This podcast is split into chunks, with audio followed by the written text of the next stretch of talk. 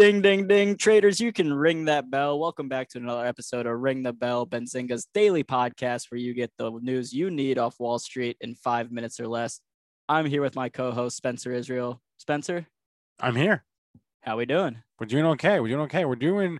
Um, I would say I'm doing. I'm doing about as well uh, as the market was doing yesterday, which is to say, I'm doing pretty, pretty, pretty good. Because yesterday was a great day for stocks. S&P had its best day in over uh, a month. Every sector closed in the green yesterday. Every major index in the green yesterday. So just an all-around good day for stocks.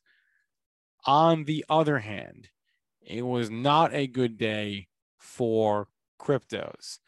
Uh, whether you're looking at Dogecoin, whether you're looking at Bitcoin, Ethereum, they were all down. Basically, every major crypto was down yesterday and crypto related stocks.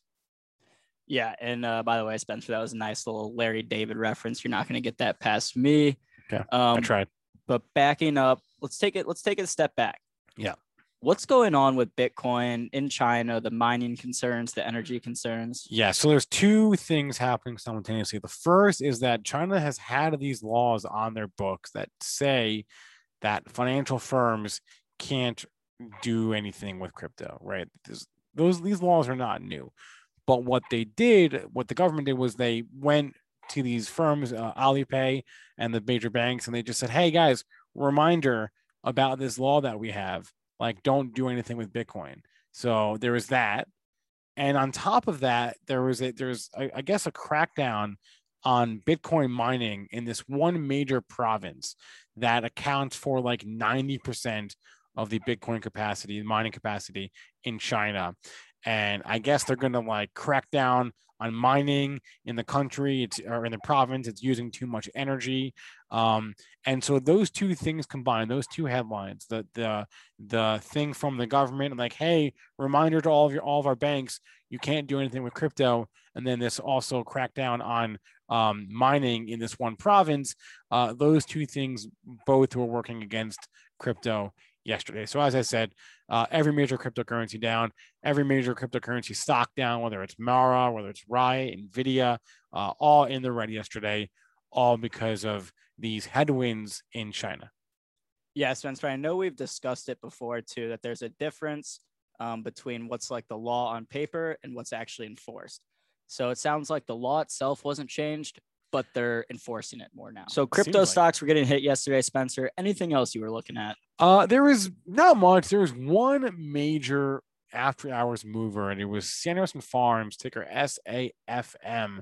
They're uh, um, one of the larger uh, poultry producers uh, in the country. Uh, you know, they they're on the same level. They compete with like a, a Tyson uh, Foods, for example, and they announced that they are essentially looking for a buyer. They are putting themselves up for sale and the stock went up 10% yesterday after hours on that headline. So think like all the chicken that you see in the grocery store, uh, frozen, you know, fresh, whatever. Uh, they're one of the essentially one of the largest poultry producers in the country, and they're looking for a buyer. And so, Interesting. yeah. Just one more note we had yesterday. We did see some of the different vaccine plays trading higher. Um, Moderna finished up about four and a half percent. Pfizer finished up one and a half percent. Um, the thesis behind that is essentially that with the different COVID variants going around, uh, people are going to be more inclined to get vaccinated. Sounds good to me. Sounds good. All right. Is that it? That's it, Spencer. We'll be back tomorrow morning with another episode of Ring the Bell. If you haven't already, please subscribe to the podcast and leave us a review.